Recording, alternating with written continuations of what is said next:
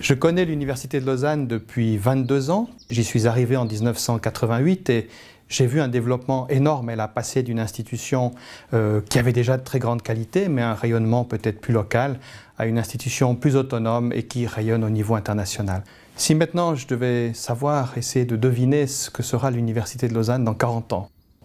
que dire? Je crois qu'il faut bien se rendre compte que la science se crée, se transmet à l'aide d'une communauté de scientifiques, d'étudiants, et c'est en prenant la mesure de la contribution que la Suisse, que Lausanne peut apporter à cette communauté, que l'on peut imaginer ce que sera le développement de l'université. C'est bien sûr difficile à, le prévoir, et mon sentiment, euh, c'est que ce que nous voudrons, c'est conserver sur l'ensemble de la Suisse des compétences de très haut niveau, et donc que Lausanne joue dans ses domaines de compétences, il faudra peut-être encore qu'elle précise son profil,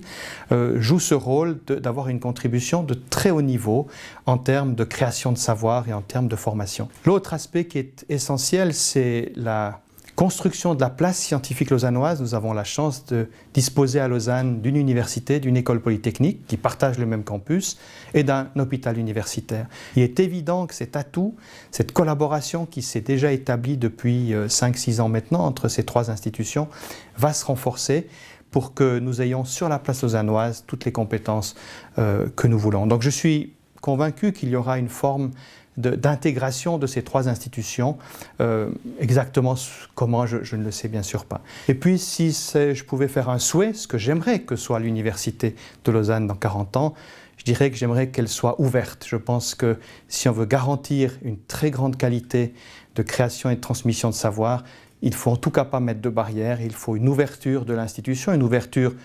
vers l'accueil des étudiants, une ouverture au niveau international, parce qu'il faut toujours rappeler que la science se construit par une communauté scientifique qui comprend des savants et, des étudiants de tous les coins du monde, et puis ouverte vers la société, puisque c'est en voulant répondre mieux aux attentes de la société qu'elle a les bonnes idées pour euh, créer du savoir.